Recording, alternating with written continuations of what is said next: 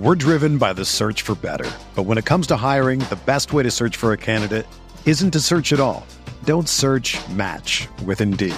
Indeed is your matching and hiring platform with over 350 million global monthly visitors, according to Indeed data, and a matching engine that helps you find quality candidates fast.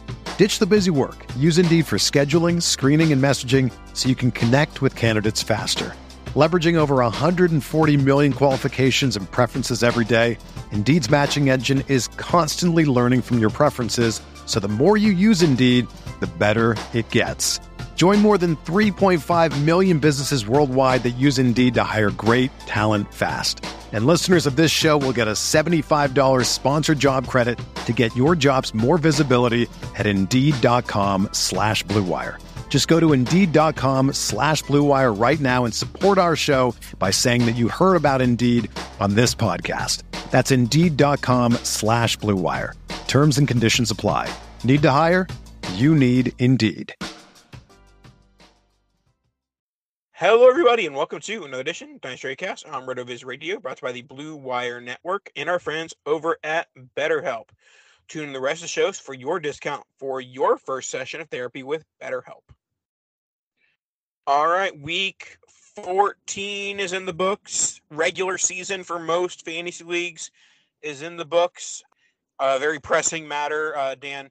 For the 18th year in the row, probably more like seventh year in a row, Russell and I have had a top two team in Kitchen Cinco and have lost in our first round of the playoffs.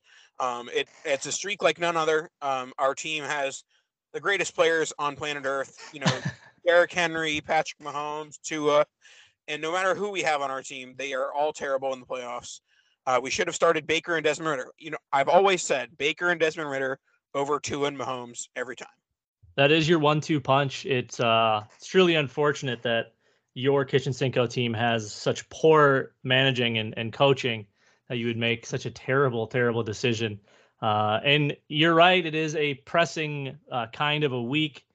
Nathan is in his vehicle because he is here for you people. He is here for the love of the game. And everyone give him a round of applause. Don't actually do that but we are grinding. But Dan, what's gonna be funny is remember like four or five years ago when like my audio was like a legitimate like storyline and why people hated our show, and like this audio is probably going to be better than like most of those shows. Yeah, uh, no, hundred percent. It already is. Uh, you, you sound crisp. You sound cool. Uh, it sounds like the Nathan Powell that I know and love. All right. Um, so let's get into the show. I think we're going to start with quarterbacks, right, Dan? That's right. We'll dive in. We'll we'll start quarterback. We'll kind of work our way through uh, you know, the the good positions. We're, you know, avoiding tight end per usual, as we are the anti tight end fantasy show. So we're gonna start with what I would consider, aside from maybe Joe Flacco, who we'll mention, but Bailey Zappe showing up and absolutely pounding the Steelers.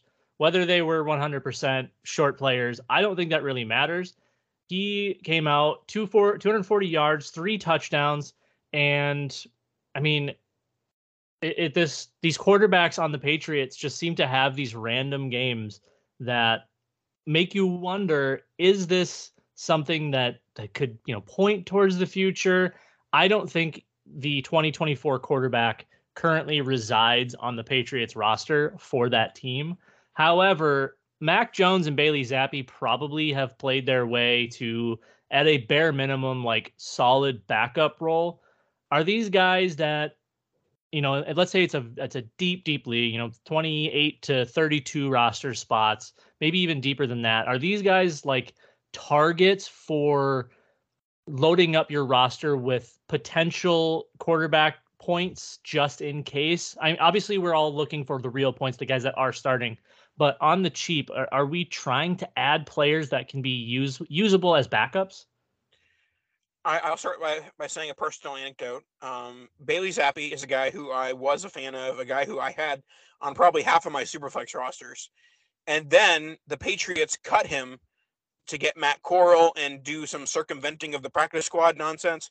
And when they cut him, I'm like, you know what? If they're going to cut Bailey Zappe, clearly he has no future ever, which he probably doesn't still but uh, very frustrating as someone who I cut him in literally every single fantasy league, um, and now he is scoring, you know, a huge game against the Pittsburgh Steelers with the old uh, what is it, twenty three point three uh, points against Pittsburgh Steelers.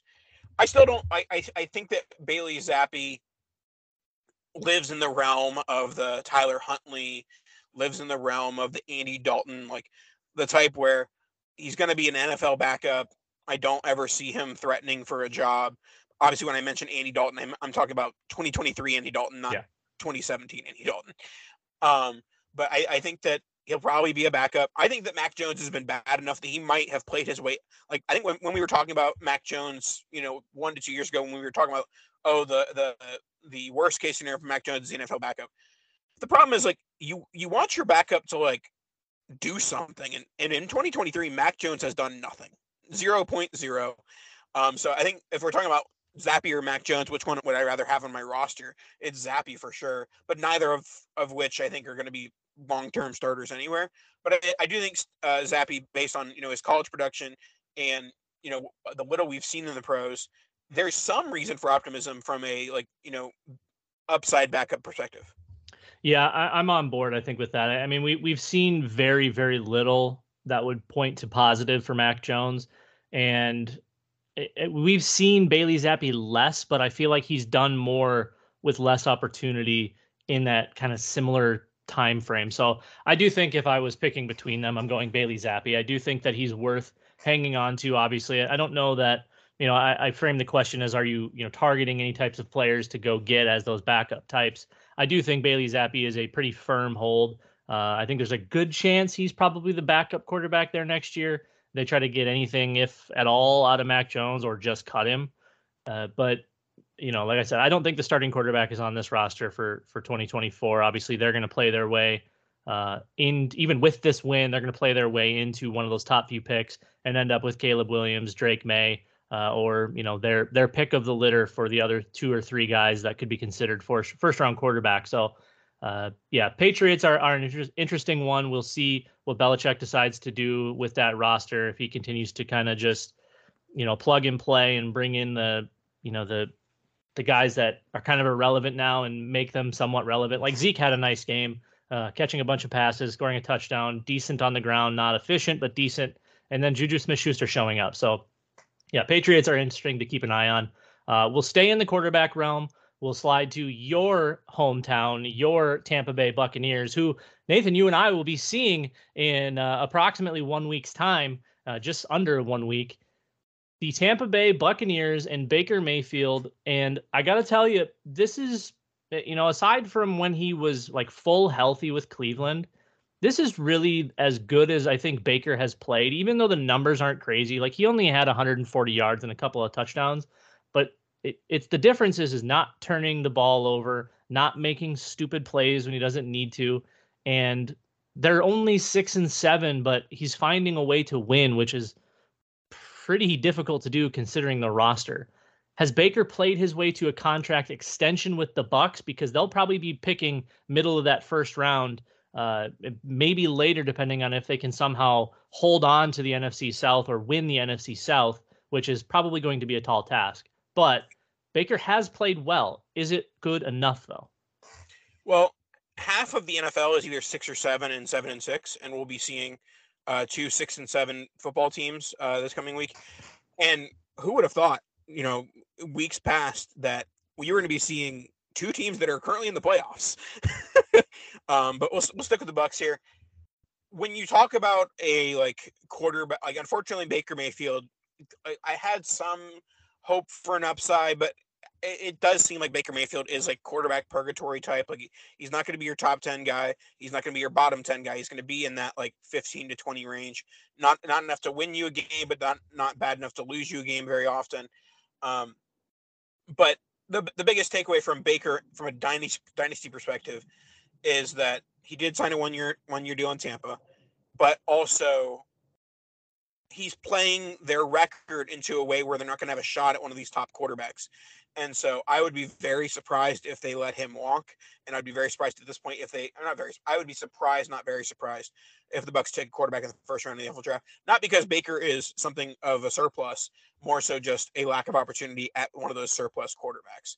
So, yeah, I wouldn't be surprised if we see a two or three three year deal for Baker, maybe a, a two year with a team option for the third. Um, but yes, I do believe Baker Mayfield, and more so Baker Mayfield in the Buccaneers' record in the NFC South, has played their way into you know multiple years in Tampa. Yeah, and, and, for reference, I mean the guys he's scoring, at least fantasy wise, with uh, you know the likes of Matthew Stafford, Josh Dobbs in his surprising season. Obviously, he's got a little bit more of that rushing upside. He's outscoring Joe Burrow. He's outscoring Geno Smith, and these are the our point per game basis. Outscoring Deshaun Watson. Uh, you, you know, and then you get some of the younger guys that are are even further down the list there, but. Baker is just kind of a mid QB two right now uh, in fantasy and I mean potentially even in the NFL. Obviously, you have a lot of these young guys that are are taking their bumps, they're taking their bruises. Your your Will Levises, your Bryce Youngs. Um, I don't think Des Ridder has much of a future, but I mean he he's kind of in that category as well. So I do think Baker is holding his ground, and like you, I would be surprised if they move on from him. But also mostly because they they probably aren't going to have a very good opportunity to either a land a, a high profile trade target, a high profile free agent, or a high profile draft pick. Baker may just be the best that they can do. And to be honest, they could definitely do worse. There, there's plenty of teams that would love to have this version of Baker Mayfield, a healthy Baker who has 20 touchdowns to eight interceptions, just shy of 3,000 yards. The rushing hasn't been there, but I think that's what's keeping him healthy. So, all, all in all, I, I think I think Baker realistically is a good hold and potentially a strong buy, uh, especially around draft time when we know that they're going to be picking like 13, 14, 15, or or maybe even a little bit a little bit lower in that first round, depending on how this season finishes. So, as not secure as a one you know a one year deal is for a quarterback, Baker seems a little bit secure in that space. Yep, for sure. Now let's go on to a guy who isn't secure in any space other than being a helper for his NFL team and your fantasy team in the playoffs. It is one Joe Flacco. Not much dynasty impact here. Um, that one interesting move, and this is more so an NFL discussion than a dynasty or fantasy discussion, but the Browns did let Joe Flacco go back on the practice squad. Why on earth would an AFC team not sign Joe Flacco right now? Well, he's 38, man. He used all of his energy in that one game to basically target David Njoku the entire time and pepper right, Amari Cooper with uncatchable passes. Right, but if you sign Joe Flacco, you tank the Browns. Absolutely. Any any I mean especially a team in in the AFC East. Why why not? Why not? Why AFC wouldn't North, the North, I'm sorry, AFC North, yes. Uh, I'm still thinking he's on the Jets for whatever reason. Uh, yes, the the AFC North, I mean Pittsburgh like yeah, you have Trubisky, so I get it. Uh, obviously, Kenny Pickett. Uh, Baltimore had Joe Flacco. Doesn't really make sense with how the team operates now.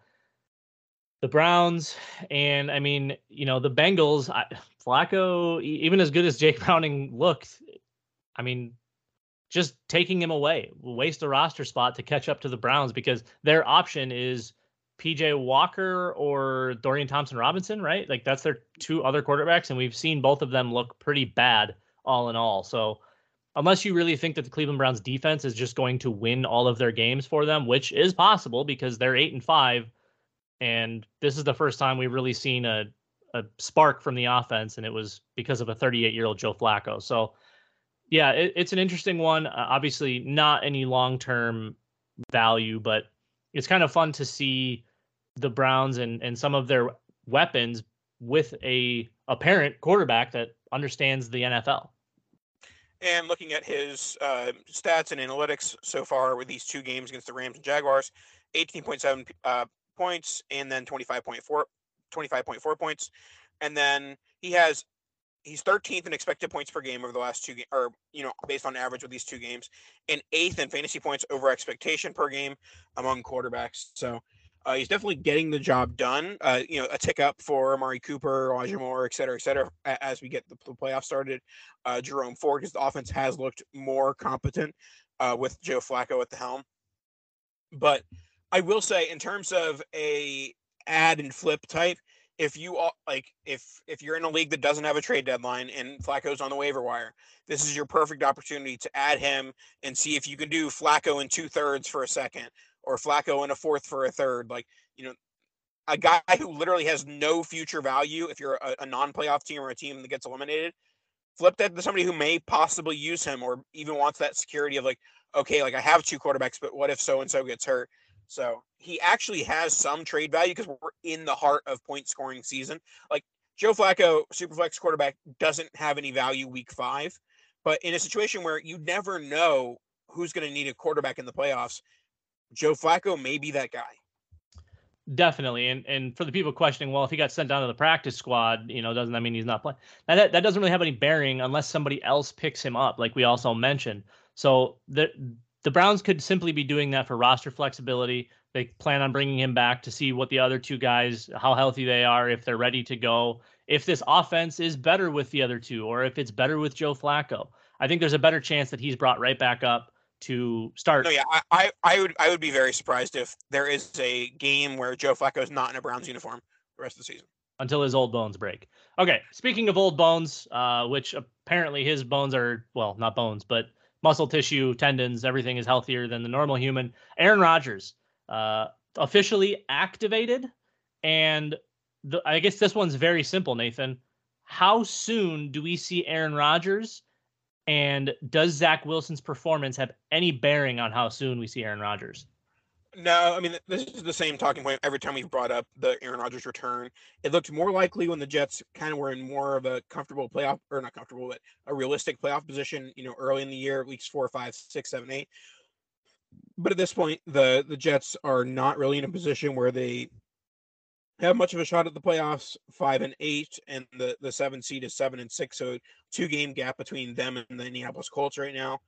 Uh, so I I don't think that Zach Wilson's Zach Wilson's performance has much of a reason to do with uh, Aaron Rodgers. Like, yes, obviously, if Zach Wilson is playing very well and, and winning games, which like he did against the Texans, but unless Zach Wilson is like throwing like four touchdowns a game, if they're in playoff contention, then they're gonna play him. If they're not in playoff contention, they're not going to. Um, so we have four games in the season. They're two games behind. So theoretically, they have to gain a game this next week. They'll like, they'll have to win out. I mean, they, they have no, to no, win no, their last. Yeah, yes, but I'm I'm saying I think that the real the realist quote unquote realistic shot for Rodgers to return would be week 16. So that means three games of Rodgers. But that has to like he's only going to come back week 16 is if they're within one game of the of the seven seed. Yeah, so they they will have to win in. It will require a win this coming week, week 15.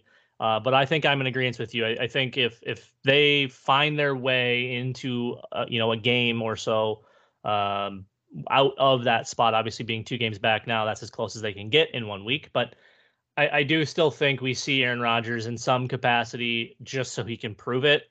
But at the same time, the Jets may also be like, hey, let's just play for 2024. Let Zach get his reps and and work work with that. But uh, it was nice to see. You know, we we saw glimpses, but there still wasn't much hope for Zach Wilson. We saw Garrett Wilson ball out. Breece Hall had a really nice game catching balls. Uh, Tyler Conklin even serviceable at the tight end position. So maybe that's just a Houston Texans thing, even though that team has looked much much better this year than than years past when they've just kind of been steamrolled. Uh, we also get a Jeremy Ruckert sighting in that game as well. So it's um I, I am a I am a, a uh, a former Jeremy Ruckert truther with him on every single roster. I did like uh, so I, I, have I have uh, no one cares about your fantasy team, but um I I do have a basketball team that basically once I'm out of, once I'm like out of the playoffs, I'm okay, I'm gonna just add spec, more speculative players rather than guys that are scoring points. And I added Jeremy Ruckert, and he was in my starting lineup this week with his eight points. So uh, definitely, I still will vouch for Ruckert being an interesting add, um, but obviously much more of a much deeper league consideration. Let's go to the Mahomes Chiefs issues. Kadarius Toney lining eight yards off sides. Chiefs being mad that they called the offsides penalty in that spot. Travis Kelce making one of the craziest plays in NFL history that didn't matter. Um, I think that in terms of dynasty, in terms of fantasy, you know, I'm still very much Mahomes is the best quarterback on the planet. Mahomes is the dynasty QB one. I do think, well, it's complicated. I do think that this year has been a wake up call for the Chiefs because they did just throw stuff at the wall last year, and Mahomes like, okay, I'm just gonna go win you a Super Bowl.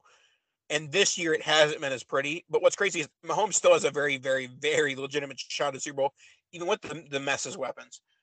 And they've they have invested at the wide receiver position with day two picks with Kadarius Toney and Sky Moore and Rashee Rice. Obviously, the Rashee Rice one is, is the one that's paying off the most.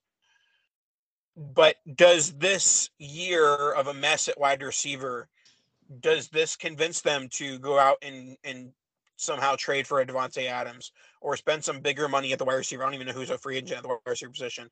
Um, but is there going to be legitimate moves made that aren't just day two wide receiver picks?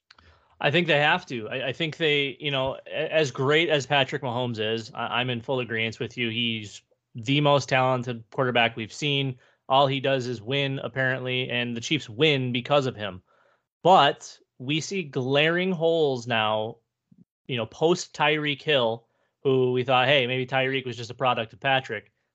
No, we we were watching Tyreek Hill break records in Miami. Tyreek Hill was a problem and the Chiefs do not have that problem anymore. Travis Kelce, still, I mean, obvious Hall of Famer, first ballot, best tight end of all time, arguably, but he isn't the Travis Kelce of old. Rashee Rice is nice, but he is not an alpha wide receiver. He is not a wide receiver one in the NFL. He is a perfect complement to an alpha wide receiver. Now, when you have Travis Kelce and a perfect wide receiver two, it can be hard to find that space for a true wide receiver one.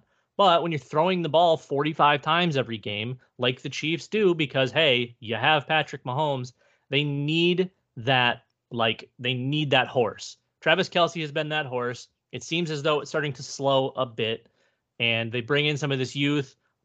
I mean, Rashee has worked, but everything else has been a bust as far as I'm concerned. The running back room is still a problem. You know, we whether they have Pacheco or not, they have no running game. So they need to do something because this clearly isn't the same Chiefs team. They continue to win games. They're eight and five somehow. I, I don't even know how that's possible because they've looked pretty bad most of the well, year. The, well, the, the somehow is that Patrick Mahomes is not human. Correct. So yeah, you, you have Patrick Mahomes, and that's the reason you're eight and five. If you didn't have eight and five, this this team or if you didn't have Patrick Mahomes, this team's probably winning like two games. Uh, all things being equal, even with Andy Reid, even with the greatness, whatever. Uh, so I do think there's a problem. I do think that they need a real wide receiver one. Uh, but you know, it, it's still crazy to think that Mahomes can do what he can do with essentially a bunch of no names and then Travis Kelce. And you know, defenses maybe defenses and teams are catching up. Maybe they're trying to figure out what it is that Mahomes does out there, even though he he is probably one of the more unique and uh, you know creative passers in the league in league history where he can make something out of nothing and and it just works. So i i do think i do think to add but uh well i guess we'll see. You know someone like Tee Higgins could uh could find himself available and that would be that to me would be a match made in heaven but we'll get there when we get there and before we move to the second half of the show, before we talk about a few other positions, let's hear about our friends over at BetterHelp. We're driven by the search for better. But when it comes to hiring, the best way to search for a candidate isn't to search at all. Don't search match with Indeed. Indeed is your matching and hiring platform with over 350 million global monthly visitors, according to Indeed data and a matching engine that helps you find quality candidates fast. Ditch the busy work. Use Indeed for scheduling, screening, and messaging so you can connect with candidates faster. Leveraging over 140 million qualifications and preferences every day, Indeed's matching engine is constantly learning from your preferences, so the more you use Indeed, the better it gets. Join more than 3.5 million businesses worldwide that use Indeed to hire great talent fast. And listeners of this show will get a $75 sponsored job credit to get your jobs more visibility at Indeed.com slash BlueWire. Just go to Indeed.com slash BlueWire right now and support our show by saying that you heard about Indeed on this podcast. That's Indeed.com slash BlueWire. Terms and conditions apply. Need to hire? You need Indeed. When you need mealtime inspiration, it's worth shopping Kroger, where you'll find over 30,000 mouth-watering choices that excite your inner foodie. And no matter what tasty choice you make, you'll enjoy our everyday low prices, plus extra ways to save, like digital coupons worth over $600 each week. You can also save up to $1 off per gallon at the pump with fuel points. More savings and more inspiring flavors make shopping Kroger worth it every time. Kroger, fresh for everyone. Fuel restrictions apply. Thank you, BetterHelp, for being here with us this week. This episode is indeed brought to you by BetterHelp. Give online therapy a try at betterhelp.com slash rotoviz. That's R-O-T-O-V-I-Z. And in the season of giving, give yourself what you need with BetterHelp. All right, let's get into the second half of the show. We're talking about some surprise guys from this year, uh, or you know, breakout performances of late, or basically a, a mishmash of RBs and wide receivers to go through. Some guys we've talked about a lot, some guys we haven't. First to be Rachaad White. We're going to do a little check in on the one Rachaad White. We've talked about him a little bit when he was breaking out. He was scoring 27.9 against the Houston Texans. Uh, he has 54% of his games he's have been RB1 this season. He has 19.6 Panthers and 21.5 against the Atlanta Falcons the last two games. He's been huge. He's been a, a breakout star fantasy wise. You know, he's been the He's been the RB ten in PPR points per game. So I know that you were you were a fan of him from a receiving perspective. You've been a detractor of him from a rushing perspective. Ha, have you has optimism grown for more of his complete game over the over the course of the season? I think his ability as a pass catcher uh, it probably got overshadowed, and to me, it's like uh, it's almost like the Alvin Kamara bit, but he's not he's not anywhere near you know the runner that Alvin Kamara was between the tackles. I mean, he's he's 15th in the league in rushing, but he's RB four in in you know fantasy points per game in PPR league. So now that to me is crazy to hear that he is RB four but 15th in rushing. So an inefficient runner, but a very very efficient receiver. He has looked quite good doing it. Also, I mean, staying healthy has been important. He's played 13 games. The rest of the guys on that list I mean, they they haven't all been there to do it. You know, Alvin Kamara missed some time. Uh, Raheem Mostert missed some time. De'Von Achane, he you know he obviously has been hurt. Breece Hall hasn't been looking very Breece Hallish, but he's still in that top ten. A lot of these guys struggle to stay healthy, and Rachaad White has been a constant for the Tampa Bay Buccaneers, and he's been a constant in the passing game. So I, I think we what we really need to do is acknowledge that he's probably a top five pass catching back in the NFL. And if he had some touchdowns to go with his usage, we could be having a very different conversation. I will say he's very underwhelming between the tackles, inefficient, but he's made up for some of those inefficiencies with a couple more touchdowns. But I mean, no one's keeping up with the likes of Christian McCaffrey as far as touchdown scoring goes. So when you have six, seven on the year in week 14, there's a little bit left to be desired. And I know that that's a Bucks thing as well, but you would expect him, I think, with that usage. I mean, he's got 250 touches on the season already. You would expect probably a little bit more than seven touchdowns overall. Uh, but, you know, it, th- this passing usage has been truly, truly impressive. I mean, 50 catches for just over 400 yards, only a couple of touchdowns, but that's that's really strong. Yeah, looking at our fantasy points summary, he's pretty much top 10 in every category except for yards per carry, he's 47th. And with rushing yards, he's 15th. And then fantasy points over expectation per game is 26th. What we found uh, over the last few weeks when I've been looking at this fantasy points over expectation, I feel like a, lot of this stat is connected to touchdowns um, based on, you know, uh, touchdowns in comparison to the the opportunities. So if you're getting high opportunities and medium to to low touchdowns, you're going to be lower on the fantasy points over expectation, and that has been the case for Rachaad White. Um, but similar to the Baker Mayfield conversation, Rachaad White is playing his way into. There's no reason for the Bucks to look at running back in the draft or free agency. Rachaad White is the RB one for the Buccaneers in 2024, and that has value in itself from a dynasty perspective. Absolutely, absolutely. And you know, you, you could be looking at more, you know, like a day three option to just bring in some extra, you know, to bring in some youth, to bring in some bodies, whatever. But you're right, Rachaad White is the RB one there. And you know, we see a lot of these teams with these two back sets or these two these two strong backs on the on the roster. So maybe they they try to do something like that. Some teams have had success. A bunch of teams haven't. And I think it just really depends on the bodies. But I would say you can firmly plant Rachaad White into uh, into one of those higher end spots. My question is is is his dynasty value going to be reflective of that? I would imagine. I mean, I think that he's going to be a guy that rises over the course of the offseason. That like, there's going to be like a delay. Like, oh wait, that that like that season really happened. Like, if he's being drafted like RB 18 or RB 16 in January, I think that'll go work its way up into like RB 10 to 12 um, as he cements himself as an RB one for the Bucks and RB one that gets passing down work. So uh, I, I, do think that in terms of if we're doing a straight market play, I think he's a buy now because I think he's going to get more expensive in July August. Sure. No, I mean that that definitely that definitely makes sense. And and we're going to be talking about a couple of guys that are probably going to have similar value, and I don't know who I'm picking out of this bunch. So we'll we'll move on from the Rachaad White talk. I, I do think he's probably going to be in that mid RB two conversation with obvious room to grow. He could get into that fringe RB one, uh, but that you know that top 10, 12 is so stacked right now that I would I would find it tough for him not to get into that or find it hard for him to get into that conversation.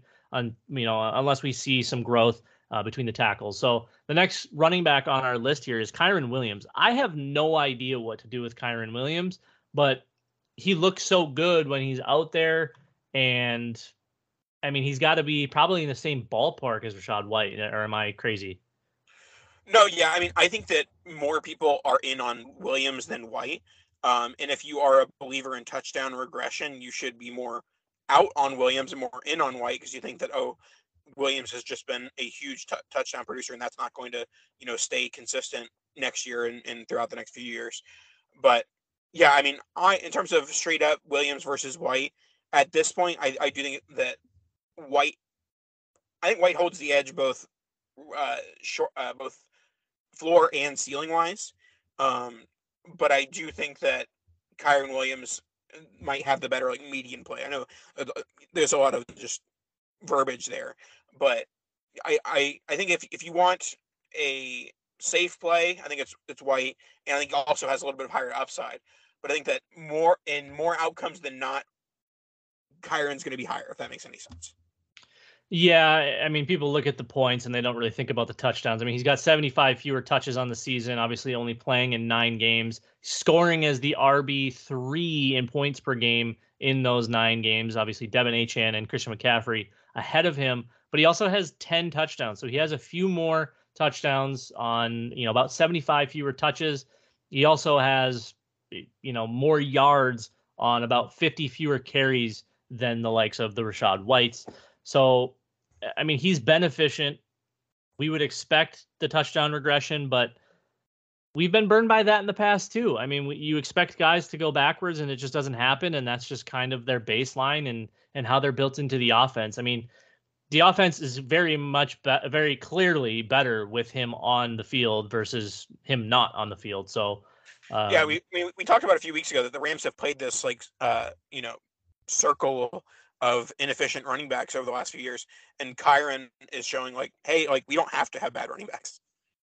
Definitely. So I think I think Kyren again, much like Rachaad White, and, and at this point I'm taking Rachaad White over Kyren Williams but I think they're essentially in like a back to back order wherever you place them 16, 17, 18, probably somewhere in that range, you know, maybe, maybe a touch lower, but uh, when you're out there scoring points, man, it's really hard to have these guys lower when when they're getting their spots taken by Najee Harris and Isaiah Pacheco and Derrick Henry, uh, and the next guy on our list, James Cook, who has his games, has been underwhelming at times, most times I would say, not I guess not scoring the way we want him to be scoring in this Buffalo offense, but he's being valued so much higher than some of these other guys. Not like a crazy amount, but again, James Cook is somebody I would have in the same group with the Kyren Williams, with the Rachaad White, but he's put up on the pedestal because Josh Allen.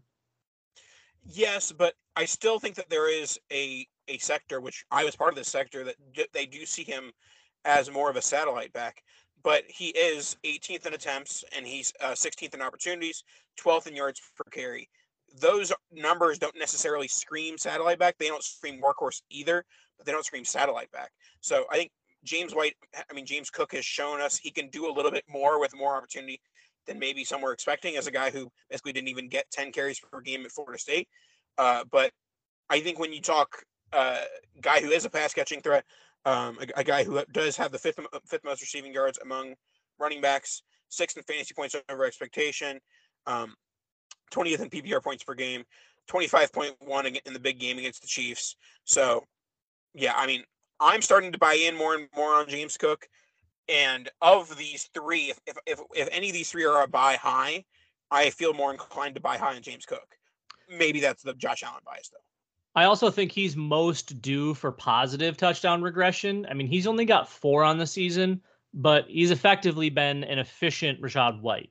Uh, you know, Rachaad White has a few more touchdowns. Kyren Williams, that's pretty much all he does is score touchdowns. But James Cook catching 38 balls for 391 yards and three touchdowns carrying the ball 163 times for 790 yards, but only one touchdown. We know how much Buffalo loves to use their weapons in the red zone the Dalton Kincaids, Dawson Knoxes, uh, even Stefon Diggs, Josh Allen running the ball. So maybe it's just an opportunity thing, and that's not something we'll see from James Cook unless it's a pass play where he's catching these passes and scoring a couple of touchdowns here and there. So I do think James Cook is is probably overdue for positive touchdown regression. And I think, like you, I would prefer him on this list of, of these specific running backs, these three. And I, I would feel more comfortable with him, even though he's scoring less. It's essentially all touchdown based. Yep, for sure. All right, let's go finish the show with some wide receivers. Um, you brought an interesting name to the table that I haven't even been considering this fantasy season, mostly because it's been an unexciting offense. Courtland Sutton, where, where are we at with his dynasty value?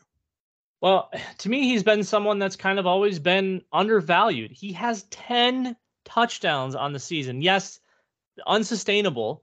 However, he's showing us time and time again that he is one of the like alphas in the league at these 50-50 balls. Made an incredible one-handed catch this week uh, and it seems like week after week, it's just it's double digit points. He's wide receiver 19 on the season with only 53 catches for 700 yards, but the 10 touchdowns. So being held up a bit by those touchdowns, I mean, it propped up by those touchdowns. But this, you got to remember, this Denver offense looked so bad for a while. So he's really been doing this more of late. Uh, I think you said something like six out of seven straight games with double digit points, and the one that wasn't was just shy. And now, obviously, double digit points isn't a great threshold, but we know he's scoring.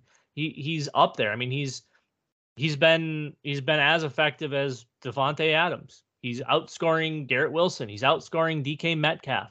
Uh, I mean, he's right there with Chris Olave, Deebo Samuel, all of and Deebo's only played 11 games, but all of this information, and yet Courtland Sutton's value remains very low. It, it, are we just off, or are we just considering this season as an outlier? I I don't know if outliers right. I think he is what he is. I think he's an uh, he's a wide receiver two in fantasy. I think he's closer to an NFL wide receiver one than we were than some were thinking prior to the season. Twenty three percent of his games have been wide receiver one and 31% of his games have been wide receiver two. So that makes for 54% of his games he's been a top 24 wide receiver, which is very solid in an offense that hasn't exactly been great. Uh, but you know he's definitely taken advantage of mediocre play by one Jerry Jeudy, seventh in fantasy points over expectation, second in total touchdowns, um, and then 19th in PPR points. So yeah, I the way I see Courtland Sutton is I see him as a high floor low ceiling play at this stage of his career in the in the offense that he's in. Um, he's not going to get a lot of talk. I mean, like this is definitely Courtland Sutton is definitely the type of buy that you want in terms of I want a guy who you don't have to pay for the name recognition, you don't have to pay for the offense he's in. You're just going to get those wide receiver two points. That's Courtland Sutton right now. Yeah, and, and you know he's 28, which I get isn't super attractive, but this is the prime of his career. So as a contender, Courtland Sutton's about as good as it gets for cheap points. All things be being considered, you know, Keenan Allen has been absolutely blowing it up as well. But there's so many guys that are are in that, you know, their upper 20s that are being valued much higher, and you know, have those games. You know, Diontae Johnson's, your Christian Kirks. I'm taking Courtland Sutton over those guys. And then if you look at the the younger end of the spectrum, I'm taking him over Quentin Johnston. I'm taking him over uh, Jameson Williams. I think he's probably right there with Rashee Rice. I might even prefer him to Jerry Jeudy, even though Jerry Jeudy's only 24. Uh, we just we haven't seen it from Jerry Jeudy and Courtland Sutton just I feel like he is that that consistent guy. Not he's not ever going to take the top off the defense. That's not his game. But he, like you said, is a high floor player, and he's not being really treated as such. He's being treated much more volatile. All right, let's wrap up the show with a breakout performance. Let's talk for 30 minutes about Desmond Ridder. Are you down, Dan? no, no, but I'm willing to talk about his teammate for about 13 seconds. All right, we have Drake London having his best game of his career 10 catches for 172, just short of that touchdown that would have beaten the Buccaneers. What a shame. What a shame that the Falcons can't be leading the division. Uh, but I know that, you know, you've been a long uh, disparager of the Falcons offense uh, saying that uh, you know uh, Arthur Smith is ruining uh, Drake London and Kyle Pitts and Bijan Robinson. Are we starting to see a glimpse, or is this a, a mirage with this huge game from Drake London? Well, I, I mean, there's obviously hope. You know, Drake London, for all things being equal, is young Courtland Sutton minus, I think, what we haven't really seen the 50 50 uh, love from him quite yet, and we've pretty much seen that through Courtland Sutton's whole career. But they're they're kind of that same guy that maybe that forgotten that forgotten you know by left by the wayside wide receiver, even though he still carries a bunch of value. It seems uh, he's not really talked about all that much, and I think it is because it's this Falcons offense and how just gross it is. Now he's he's only averaging like 12 and a half points per game. He's got 56 catches for 745, only two touchdowns, which Atlanta, we know they're not scoring a lot of touchdowns. But I mean, he he we see more out of him than a lot of these other guys that people really, really have been leaning on and and talking about and chasing. Uh, you know, your your your Terry McLaurin's, your Chris Godwin's, your Hollywood Browns, uh, guys scoring similarly, older, scoring similarly, but I mean, why why not why not pay a little bit to get Drake London on your roster and just kind of wait out Arthur Smith because there's no way he lasts past 2023. I mean, he does like that's a problem with the NFC South. Like, will will the the Bucks winning the division save Todd Bowles? Will the Falcons winning the division save Arthur Smith? Like, um, unfortunately, one of those teams is going to win the division and keep their head coach. I I think that Todd Bowles is probably the one that is most likely to lose their job paired with winning the division. Um, but yeah, I in terms of Drake London, I'm very much a buyer in the talent and willing to, you know, sacrifice some of the short term scoring for the long term upside of like, hey, this like in the, correct offense, Drake London is a top seven to eight NFL wide receiver for in my mind. And so I'm willing to, you know, gamble on the upside of the coach being the problem. Okay, we'll close it out with a couple of uh, pickums here. Drake London or Devonta Smith? Devonta. Drake London or DK Metcalf? DK. Brandon Aiyuk? Ayuk. this is Tee Higgins. Higgins. I guess I don't like London. Keep on going. Michael Pittman. That's a toss. That's toss. Like for me, that's toss up. It's like if I need immediate points, give me Pittman. If I'm if I can wait, then give me London. All right, we'll go young and then we'll go established. Jaxon Smith-Njigba. Give me London. And we'll finish up with I, I think constantly hated, but DJ Moore. Give me DJ. I, I think I'm in agreement with all of those. I do still think I take JSN over Drake London, but with what we've seen from Drake this year, and you know a little bit of of, of last year. I, I, think that one probably should be flipped. I think I'm probably on Drake London for that one. uh, but staying on the other side of the fence for the rest. So, I mean, if we're talking about a fringe wide receiver one in Dynasty, I mean, those are the guys he's going to be up against. Like I have Jordan Addison way above him. Like that, that one's not even close to me. Um, Devonta Smith, same thing. DK Metcalf, same thing. So in my world, he's probably yeah, like I mean, a mid wide receiver too. I mean, yeah, I mean Metcalf is the one that it's like, which Metcalf is still fairly young, but Metcalf is the one where it's like, if you're rebuilding, take London. If you're not rebuilding, take Metcalf. Like that's the yeah, I mean they're they're three years apart. I mean Devonta Smith 25, DK 25, Aiyuk 25. So and and DJ Moore 26. So all these guys are kind of in that same ballpark. Drake London came in young. He's only 22. So you are going to have that those few years extra on top uh, for your uh, for your window here. But it's it's an interesting one for sure. I think he kind of slots in in that like wide receiver 18 to 20 range just by default because of the guys that are in front of him but I think he definitely has earned that spot. I don't think I don't think we're too high or too low on Drake London. I think that's just where he falls. Yes, and I but I will say so. We, I went opposite side of London with almost all those guys, but I think that out of all the guys you mentioned, theoretically, London is the only one, maybe one of two that could be a top five dynasty wide receiver this time next year. Like the upside is huge it's just that the floor is lower in his current offense. So, but if if the balls bounce right, I think he or JSN could both vault a lot higher than where they are. Yeah, I, I mean that's definitely possible. I think it's going to be tough to surpass Devonta Smith and DK, but you know, they're like you said, they're young enough, and if they take that step, they both could they both could make a pretty sizable leap. Alrighty, that should wrap us up for week 14. Good luck in your fantasy playoffs for week 15. I know that I'm still crying about my kitchen sink loss, but I have kitchen sink three. So, you know, this is the year. Uh, I've, I've poured lots of money into the kitchen sink leagues. Maybe I'll make a buck or two this year. That should do it for this week. We'll talk to you guys next week. Kadosh! It's happening daily. We're being conned by the institutions we used to trust. The mainstream media is distracting us with meaningless headlines instead of focusing on the harsh realities facing American families. Time is short before something big happens, and that's why so many folks are preparing. They're becoming self-reliant by investing in emergency food storage from My Patriot Supply. Go to mypatriotsupply.com and secure four-week emergency food kits for each member of your family. Each kit contains tasty breakfasts, lunches, and dinners, averaging over 2,000 calories per day. Save $50 on each four week food kit you purchase. Plus, get free shipping on Ready Hour four week emergency food kits. You're not ready if it's not Ready Hour foods. At My Patriot Supply, you can also get solar power generators, water filtration units, heirloom seeds, and survival gear. Order by 3 p.m. and your unmarked boxes ship the same day. Shop MyPatriotSupply.com today. MyPatriotSupply.com.